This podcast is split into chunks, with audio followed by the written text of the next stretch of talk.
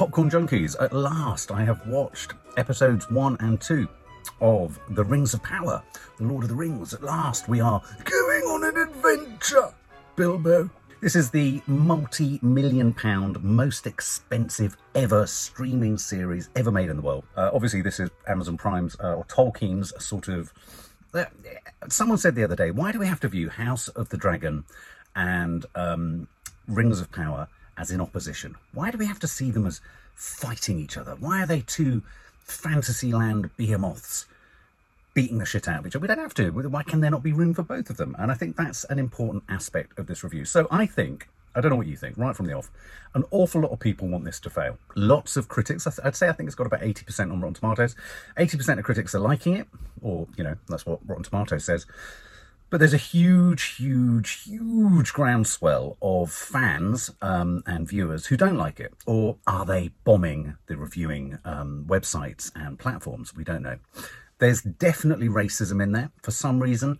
Uh, there's an uh, there's real intolerance uh, for the idea that you could have any actors of color playing anyone within what is already an incredibly diverse world, Middle Earth. You don't get much more racially diverse than actually the world of Middle Earth. Um, Tolkien, unwittingly in his generation, for his generation, created a world of many, many different races. And it strikes me that within those races, you can um, dispel and dispense with this idea of race uh, of, and colour of the actors playing them because this is a world of every hue and every colour. So I feel that there is a real desire to pull this down because people are hiding racism behind arguments of authenticity.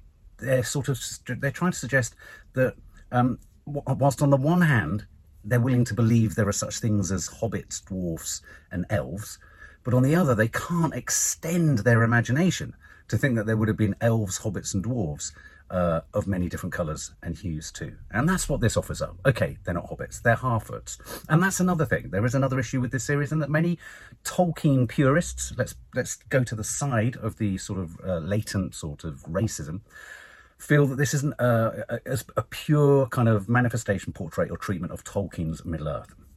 It's set obviously before the films of Peter Jackson, The Lord of the Rings and The Hobbit. This is set in the Second Age. This is prior to, I believe, I'm getting a grip, grip on this, because although I'm a Tolkien fan, I'm not a Tolkien scholar. Uh, and so I'm getting a sense of, great, this is neatly parked before the forges that create the rings. That's exciting. But also, I think something else that this is coming for criticism for, from some of those critics that I don't think understand fantasy, is the House of the Dragon I'm really enjoying. We're really enjoying. I think it's a real return to form. I think it's everything that Game of Thrones was good at, if not better. Tightly acted, authentically acted, realistically played and portrayed a sense of real medieval sort of fantasy land with dragons, a family feud, and all that. And I've been talking a lot about the fact that what I think works in that really well is they're starting small, though it's big because it's the House of Targaryen, but they're starting small insofar as it's a family dispute, and that's going to get larger. And my concern with this, the Rings of the pa- Rings of Power, was that we were going to start. We're starting with an age and we've got to get to know all of these different, essentially, communities, the diverse races of Middle Earth, so that we can understand how the encroaching darkness, the encroaching spectre of Sauron, of, of the darkness of orcs and all the rest of it, how that impacts on them. And that concern was the concern that I came into this with. So settings, so what, come on, what have we got here? Well, one of the things I really want to say from the outset is this is a different kind of fantasy treatment to Game of Thrones. You've got to be up for I mean, I know I've seen a lot of critics sort of saying, oh, there's a lot of, I quite like this description, there's a lot of kind of who did the fart in here acting. You know, that thing where people go, and I know what they mean. A little bit serious, a little bit sort of, you know, um, portentous, a, a lot of gravitas to something that's essentially fictional and, and a bit silly. But that is high fantasy. And I'm, I'm going through a process, I'm having a bit of an epiphany watching this this is high fantasy, and it t- takes me back to what high fantasy was when I was reading it as a teenager, which is it is believable, and it is actually quite serious to these characters. And it's not all about, and I do think we've kind of got a little bit spoiled in a nice way by franchises and universes becoming or feeling the need in order to kind of be more popular to be funny all the time. And that's not to say there aren't like light-hearted moments in this, but not everything needs to be slapstick or very hip in its comedy. Do you get me? And so this isn't hip. This isn't. This is like. Um, this is like a modern reworking of the kind of fantasy landscapes of things like Ridley Scott's Legend, where if you look at it now, you go, God, this is a bit achingly embarrassing. But actually, it's a good treatment of a fantasy world. It's treated seriously. It's treated with respect. There's a sense of sort of awe and and and respect and and fear and seriousness. There's seriousness in here. And you know they're sort of trotting out all these sort of long names like Gorlokol, and Mordor and Morgoth and Sauron and Durin. You know all this kind of stuff. But you know what? Keeping that stuff serious and consistent and not having an arched eyebrow about it all the time makes it all the richer, I think, for immersion. For immersion. So two episodes have landed. I'm going to run through them quickly. I, I you know, I, I, you know, the, the headline is I found myself, despite myself, really drawn in and really quite captivated by them. It looks absolutely stunning. If you can watch it on a big screen, absolutely watch it on a big screen. It looks stunning. The CGI, I had real concerns about the CGI. This is immersive fantasy. This is immersive fantasy. fantasy. In a way, House of the Dragon is more sort of, I mean, it's not, it's not, but it's almost more realist. It's realist fantasy. You, you know, even the CGI, there's a realism to it, whereas this isn't meant to be. And I realise now that that thing I was striving for or asking for from the trailers was unrealistic in a sense. What you want is a, a totally unrealistic fantasy land, and that's what this gives us. So it starts with a young Galadriel, very young girl. She throws a boat in the water. It's a metaphor. It's a kind of parallel. It's a narrative cue. We're going to see it echoed uh, later in the in the episode. Uh, she she creates a she makes a paper boat, and it, it starts to magically sort of become a boat, and it floats away. And these boys throw stones at it, and we quite quickly are told everything we need to know about Galadriel here because as a as a toddler almost she beats the shit out of a boy, and that's cool. That's cool. Um, Galadriel's brothers died, and uh, you know there's a bit of telling about the fact that Morgoth and Morgoth and the orcs and evil has it been cleared away. There's a sense that the darkness and evil has been cleared from the earth, from Middle Earth for a, for a start. But Galadriel isn't quite Galadriel isn't quite convinced about this, so she she finds herself heading up an ice wall, and she's with all her kind of you know her fellow elves, uh, and she there's a brilliant scene right at the beginning. I thought it was really neat the way they did this. They kind of gave us really early on a really neat fight scene with a ice troll, and, and the ice troll was was horrendous, and and this is many many steps above PlayStation 4 CGI and monster creation. This is this is absolutely out there. these these are really good, well rendered monsters and fight scenes, and I really enjoyed that you get a sense already that Galadriel, she's troubled. She's troubled. I mean, Morfydd Clark is she's she's dour. She's troubled. She's and that's fine. We've got a troubled heroine. That's that's good. Does she have to be sort of all singing and all dancing with clever quips and you know funny asides? No, she's she's she's dark. She's lost her brother. She feels that their things are portentous, and all her elven friends aren't uh, aren't plugged in and aren't aware of this. We then get in a sort of and what I quite liked, and I thought it kind of worked, was it was kind of like a Middle Earth J.R.R. Tolkien style Google Maps, where the camera would sort of you know float across a map, and we'd find another part of that familiar map. And for me, this was in keeping with what original fantasy books in the 70s and 80s when I when I hit upon them. What I loved about them was getting to know the map at the front of the book, getting to know the the family tree, not remembering it, and always having to flick back and forth as you're reading it, going, "Oh yeah, where are they going? Oh right, they're going through the mountains." The maps. And I think the maps work really well here. So we head off to meet the Harfoots. Now, this has caused a great upset with Tolkien purists because they say nothing of note, or Tolkien wrote that hobbits did nothing of note up until the age of Bilbo and all that kind of stuff. Which begs the question, why are we seeing the Harfoots at all then if they did nothing? And I think purists are going, well, they, they did nothing. Well, yeah, they might have done nothing, but they existed, right? They observed. And I think what this is doing quite cleverly is they're observing. They might not be changing the course of Middle Earth and history, but they're observing and they're being affected and impacted on. I was feeling lots and lots of parallels with the planet at the moment in terms of, um, you know, climate change, in terms of the spectre of Mordor in the Kremlin and them turning off the energy, you know, all that kind of stuff.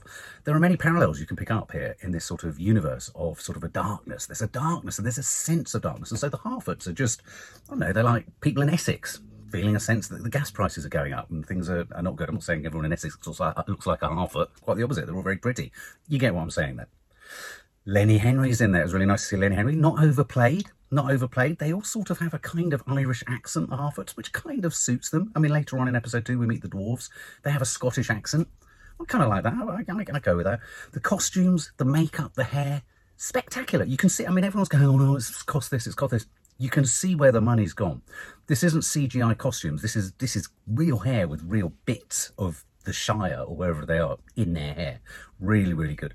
The locations are bright and lovely. They fizz. They really fizz with a kind of electric hallucinatory aspect, which if you think about it, most people who read fantasy novels in the in the 70s were probably off their tits on acid anyway. So a slightly hallucinogenic aspect to fantasy, I think, is good. Um, Galadriel is garlanded as a warrior. She's seen as a great warrior. She's sent off on a boat. So you could call it the Ship of Fools, um, where she's going to essentially be able to be sort of live forever, isn't she? They're all sort of standing on a boat heading off. I thought the CGI was a bit.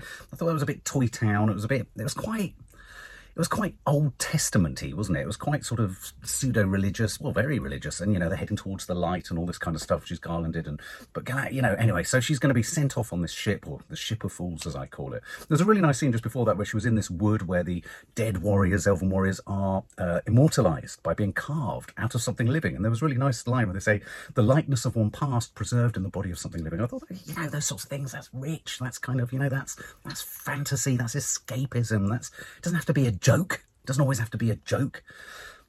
Galadriel doesn't believe evil's gone. But Elrond, I like Elrond. People said he's a bit stiff. I like Elrond. Elrond, played by Robert Aramayo. I really like him. He's a, he's a curious chap with a with an eyebrow that's willing to go, and he's thinking about stuff, and he's quite tickety boo, and he's a bit alrighty there. Anyway, but he doesn't think that evil is coming. Uh, Galadriel does. Um, and so the turmoil for Galadriel set up here quite clearly is that she's she's got a portentous sense of darkness, uh, whereas uh, others don't. Certainly, Elrond doesn't necessarily at this stage. Then we head off Google Maps whoosh, or Middle Earth Maps whoosh, to Lindon. Is it Lindon? Lindor? That's chocolates, isn't it? Where the humans live. And I like the way that humans are characterised as the these humans did some work with the, with the nasty Morgoth.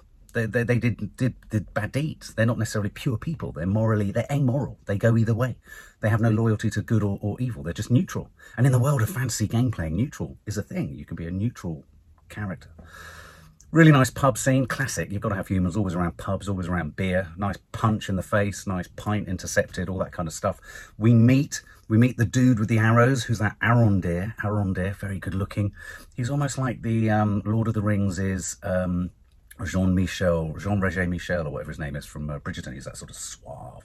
You know, he's got a very cool quiver and a bow and a sheath, but a sheath for his arrows. You know what I mean? Um, clearly, a romance going on there between him and the healer. There's a herbalist there. She's kind of cool. She's kind of funky. I quite like her. Um, she has a son as well called Theo. Theo's a bit of a Theo's weird. He's kind of got the voice of a of a, of a 72 year old man. No, he's got the voice of a 65 year old blacksmith in the body of a sort of I don't know what is he 15 15 year old boy um, but is there a romance between Arondir and the herbalist. Who knows? I know that in Lord of the Rings there's a romance, wasn't there, between an elf and a human? Is this right? What I liked is, in a sense, this series already owns the idea of uh, racial difference and diversity. I mean, the elves at one point are called pointies, as in pointy ears. You know, so they have racist comments about each other. There are race issues. There are race dynamics going on, and I think that's it. That, you know, that that for me adds even another layer of authenticity to the multi- multiplicity of different colours, hues, genders, and what have you that are in, are in Middle Earth. I think it makes it even richer. It's an even richer melting pot of difference. Um, but anyway, so this elf Arondir, who's been on an outpost, he's, he's, on an outpost in, in the human land of Lindon. Um, they're being disbanded because apparently everyone believes that the evil is gone. The evil is gone. And they're like, oh shit. But of course, this is a problem for Arondir because, of course, he's, he's kind of fancies the herbalist. He's quite nice. He's quite fanciable, absolutely. But someone comes along, and this is what I love. This is, there's so much of good fantasy is rural isn't it? It's got to be rural. You've got to have like a green sort of, you know, sort of grassy knoll with a kind of little alley with a kind of path, and then you know with a little fence, and then they bring their cow in, and when they milk the cow, black goo comes out of the cow. Black goo is always out of an udder the sign of the devil. This is demon spawn. This is evil incarnate coming out of the udder of a cow. And this piques obviously Arondir's interest, the uh, suave elf. And he's like, what the hell's going on?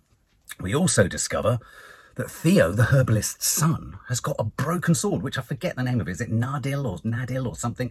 This broken sword was used in a battle, but it's what I love about its design and what I love about broken things in the world of Tolkien is you don't want to get cut on them. If you get cut on them, you can be infected.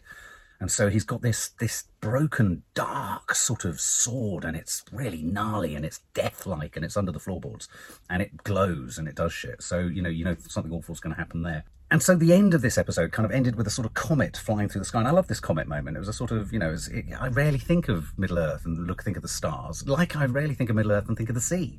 So seeing Galadriel on this boat out at sea was quite something. And of course, this this bloody, you know, this this this comet is flying and flying, flying. I thought it was going to hit the boat. Uh, did it hit the boat? Maybe it did hit the boat. Kind of hit the boat. Anyway, the boat gets smashed and the boat goes into the sea and the water, and all these other elves are dying, and Galadriel has already jumped out of the water. I don't know how I feel about seeing elves swim. I don't think of elves swimming. I don't know why.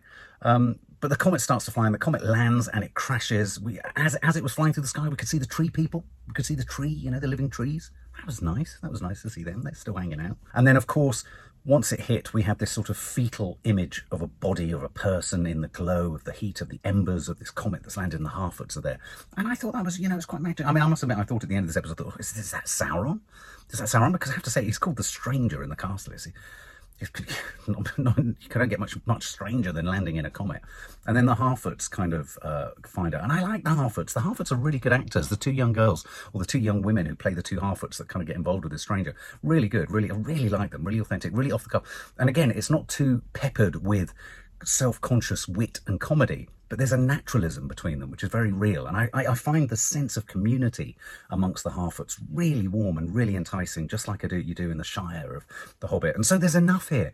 There are enough reminiscences here for you to feel located and orientated quite quickly i think. Um, and you're and I, I don't know about you but i'm kind of willing to go with each diverse race that we've met thus far so, of course, we're left at the end of episode one, one, wondering who the fuck is this guy who's just landed in the middle of the field, whilst Galadriel is in the sea, swimming somewhere. And, of course, a leaf lands. Does it land on Elrond's hand, or the, the head of Elrond, or the chief Elrond, uh, whoever the sort of chief elf is with the awful hair that looks like Liam Neeson?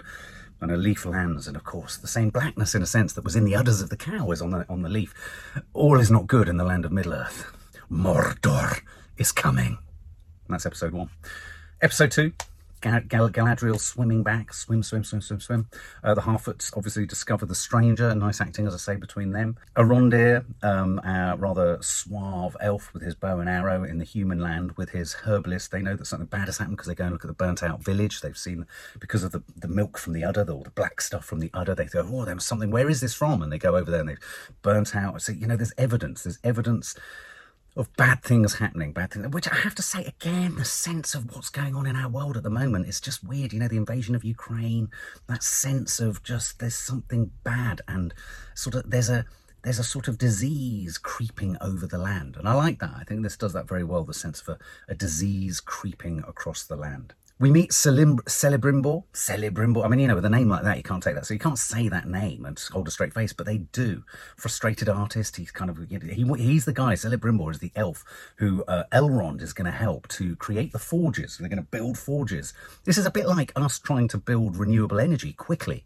They want to build the forges, and I guess in the forges, they're going to make the rings, aren't they? The, the, the, rings that will bind us all and all this kind of stuff. So we get a little bit of a backstory there. Um, Celebrimbor is, is a bit of a he's a bit he's a bit of an artist. He's a bit of a sort of miserable artist. He's a bit sort of protective of his work, and he's a bit he's a bit chippy. He's a bit chippy, Celebrimbor.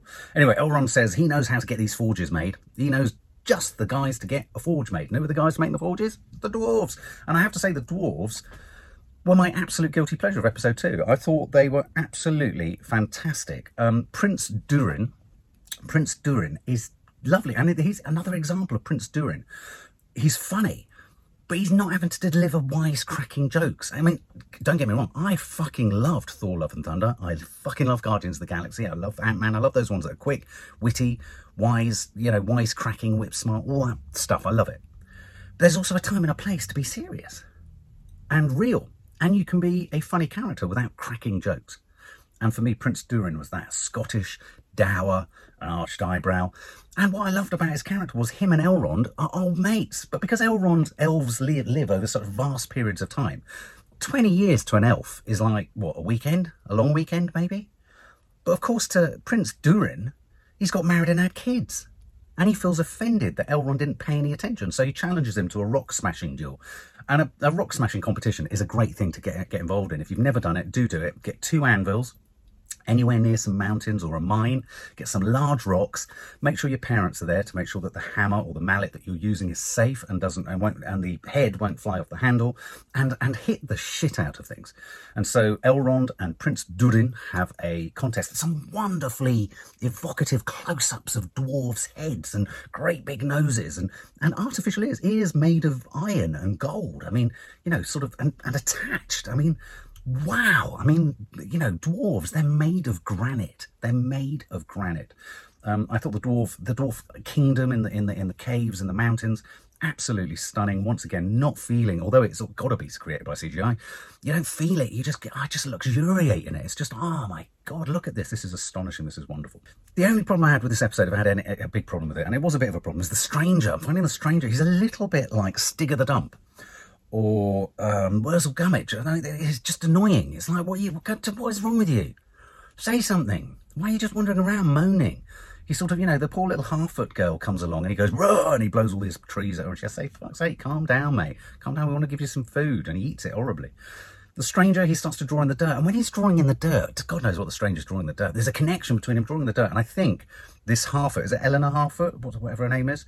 Um, it is Eleanor uh, her father breaks his ankle. God, it was a really horrible snap as well. Really horrible. So the stranger can make things happen. I don't know. Who is this fucking stranger? I keep thinking, could he be Gandalf? But no, he's a bit stupid. Um, is he got a gullet too big for God? I keep thinking, could he be someone? Is he Sauron? Does he become Sauron? I don't know. Uh, I seem to have seen Sauron as, as a much younger person. Um, and this, uh, the detail I like about this poor Eleanor, this Harfoot's father who breaks his ankle, Lenny and the rest of the kind of Harfoot say, well, is he, he had a quite tough, tough lifestyle. So is he going to be able to migrate? No sympathy. No, like, how's his foot? Just like, can he migrate? Because the Harfoots keep moving. They have to keep on moving. And I love that, again, these little details. I love a world that's painted so believably. So you think the Harfoots, they're going to have to migrate from land to land to land. They haven't sat upon or hit upon the Shire. So that's a lovely detail too. Then we go back to the sea. I wasn't, again, I'm not, enti- I wasn't entirely convinced by the sea. I'm still ill at ease with an elf at sea. I don't know why. Um, but anyway, she uh, Galadriel. She kind of she finds a, a, raft of survivors of something, and there's this water snake or a water worm, or it's just a great big fucking monster under the sea that's eating things. Um, and so she tries to get on board the boat, but you can feel their prejudice because she's an elf. And I thought again, they're baking into the very world of Middle Earth prejudice, racism, uh, you know, a sort of suspicion of other, a suspicion of other races and other people. I thought that was all really good. And then we flip back to Elrond and Prince Durin, and you know, again, you know, these are two cultures, two varied cultures that don't necessarily see eye to eye. They were being brought together through friendship, and there's a really nice scene um, where they were in the lift when they were heading up in the lift, and I thought I really liked that sort of, you know, as as as Durin played it brilliantly. You know, he was really hurt and all that kind of stuff. You see, the comedy there was a nice bit of comedy between Elrond and Prince Durin trying to, you know resurrect their friendship and Elrond making amends and what have you, and, and Durin's wife meeting Elrond and all that kind of stuff. But again, it didn't need wisecracking, clever one-liners and comedy city, comedy centre jokes. It was just nice. It was warm. It made you smile. It made you chuckle. You won't laugh out loud, but it doesn't have to be laugh out loud, and I think that's really bloody important. Uh, beautiful sapling tree. Tell me about the significance of the sapling tree, guys. There's a tree. They're growing a tree. I know the trees are important. All the power comes from the trees that's part of the issue, isn't it, with Sauron and and the rings and all that kind of stuff. Anyway, so Galadriel is is then finds herself. I can't remember what happens. I think all the guys on the on the raft get eaten by something. She's left with one guy, quite a good looking chap. Bit of romance possibly can happen there. She kind of bonds with him. He's a human, and he says that his family, everyone, the orcs came, and so she's so she's right. Her hunch was right. Evil still pervades. Evil still stalks the land. And so she says, "You're going to take me there right now." you're going to take me to right now. But she forgets they're in the middle of the sea on a tiny, tiny raft. It was literally the raft of the Medusa. Um, and so we then cut back to the herb. We then cut back to the story involving Arondir, the humans. You know where there's you know milk coming, there's black stuff coming out of udders. There's burnt burnt villages. Um, there's the sword, you know, the half the broken sword under the herbalist son's floorboards and all that kind of stuff. So darkness kind of all creeping around here. So we go back and we and, and the boy, the son, he he looks under the floorboards and then an eyeball comes, an eyeball. I was like, what the fuck is that? And of course, we have our first orc scene and wow, to be reminded how utterly disgusting an orc is. It was like being in Wetherspoons in Streatham on a Friday. It was so believable. You know, the, just the, the fine bits of hair on his red, sort of raw skin. Horrible, horrible orc. brilliant design, brilliant smell. You could smell him. You could smell him, and then a fight scene developed. Uh, all of the stunts and the action were really believable. I, I, really liked it, and so they try and kill the, you know, they try and overwhelm this orc. But clearly, the orc being there, there's de- death and and terrible things are coming, aren't they, to Middle Earth? Oh my God, Galadriel was so right. And so I think the series, in, just in these two episodes, has done a really nice job of just tightening that spring. It's just tightening the spring, tightening the spring. I think the extent to which they bounce between stories, they're pacing it just right. You might not like some of those. For example, my least convincing scenes are the ones with the stranger and uh, the ones with Galadriel in the sea. They're still beautifully done. I don't know how they get the sea around Galadriel. So it sort of moves more slowly than normal water not entirely sold on those scenes, but they they're good, and you're with them for just the right amount of time. It's moving from scene to scene to scene, and it's giving us enough detail, and it's giving us, it's allowing us to construct a real tapestry of believability to the world around them with the details like migration of the Harfoots and all that. You get a sense of the world. You get a sense that this this world has existed for eons before even where we've come into it, and it will exist for eons into the future. And that is quite an achievement. And so I don't know if you remember, one of our major concerns about this show from the beginning was the fact that they weren't going to start small. They were going to start large with an era, and how are they going to find the personal stories? I think they're doing a very, very successful job of that. You know, I care about um, Arondir and the Herbalist their little romance, and uh, the herbalist's son's obviously got terrible access to this this sword. This broken sword means he's he's almost a sort of conduit for evil of some way, of some form or, or something. Um, I really like the Harfoots. I like Lenny and, and Co. Though Lenny's not a major character, but I like the two young girls who are looking after the stranger. That's very believable. That world um, Galadriel and the elves. I like Elrond. I really like Elrond. And for me, episode two, the strength of episode two was all around the dwarves. And of course, we discover that Peter Mullan is Prince Durin's father, King Durin. I mean, Peter Mullan comes in for just a moment and he's the king dwarf. What the fuck isn't there to like about this? King fucking Peter Mullan, who was just a wondrous, wonderful actor. Can I just ask though, what was in the box? What were they looking at in the box? Was it a sapling? Is it a sapling? Is it gold? Is it the finger of something? What is it? The horn of something? I don't know. I don't know. Um, really eerie scene underneath underground. Arondir, uh, you know, a svelte um, elf who's in love with the herbalist he goes underground. Brilliant. This was like straight out of Dungeons and Dragons. This is fantasy roleplay. D- down in a sort of mine shaft, looking left, looking right, shots down corridors, something moving in the distance. What the fuck is it? He sort of goes through water, comes out of water, sits, looks, bubbles come. I was getting stressed. Hands grab him from behind. Who the fuck are they? Where are they? Where is he? What's happened to him? Is he dead? I hope, I hope they don't pull their punches in this show, like they don't ever in Game of Thrones, uh, with killing people. I hope we are going to lose people. Surprisingly, I think I, you know, I hope it doesn't go too childlike. I hope it doesn't appeal to the. It doesn't. I hope it's not too Disneyfy. I hope we lose characters that we get attached to. That would be really good. A couple of things I didn't understand. Maybe you could clarify for me. Did Galadriel jump into the water on purpose to drown? Because he then, the guy on the raft, dives down to save her. If so, why? Didn't really understand that. Um, who's the stranger? Why should we care about the stranger? Funny line from one of the Harfoots when they said, I don't know, I don't talk Firefly. See, not too much. Very neat, very warm, very cozy. The whole thing is very warm and very cozy. I, I love the sort of there's a you feel when you feel safe in the landscape and the communities of this, you feel safe. And so when you go to those other environments where you're not going to be so safe. So when there's that sinister sort of ice troll at the beginning of episode one, and when you've got the orc under the floorboards here, or underground with Arondir, when he was kind of, you know, wondering what the fuck's that down the end of that corridor, you feel really unsettled. And so it's doing a really good job of not over revealing its hand, because I think that's always the danger with anything, horror films, anything. As soon as you reveal the monster or reveal what the thing is, you know, they took a gamble by revealing an orc. But that's great. It's like they're just trickling. They're trickling like black tar, the evil that's coming. And so the evil that's coming, you can feel it very, very, very, the analogy is perfect. It's seeping into Middle Earth. And these first two episodes do that really well. I personally think these are two fantastic episodes. I'm really enjoying it. I'm really invested. I'm convinced. I've, I've bought in. I like the seriousness of it. It's, and I actually think it's a really nice antidote to the self-knowingness of so much content that's out there at the moment. Everything is riffing on the fact that it's content. Everything's kind of riffing on the fact that it's so clever it can it can be even clever about itself. And this isn't trying to do that. This isn't self-referential. This isn't pretending that it's kind of you know it's in the know on something. This is what it is. This is set in a fantasy world, and the characters in it take it seriously. And I think that's fine. Sat alongside other dramas, I think that's fine. So I would fully recommend this. Total escapism, brilliant to pop on on a Sunday afternoon afternoon and immerse yourself on a big screen. For more film and family fun, don't forget to click the subscribe button and make sure to click the bell to never miss an update.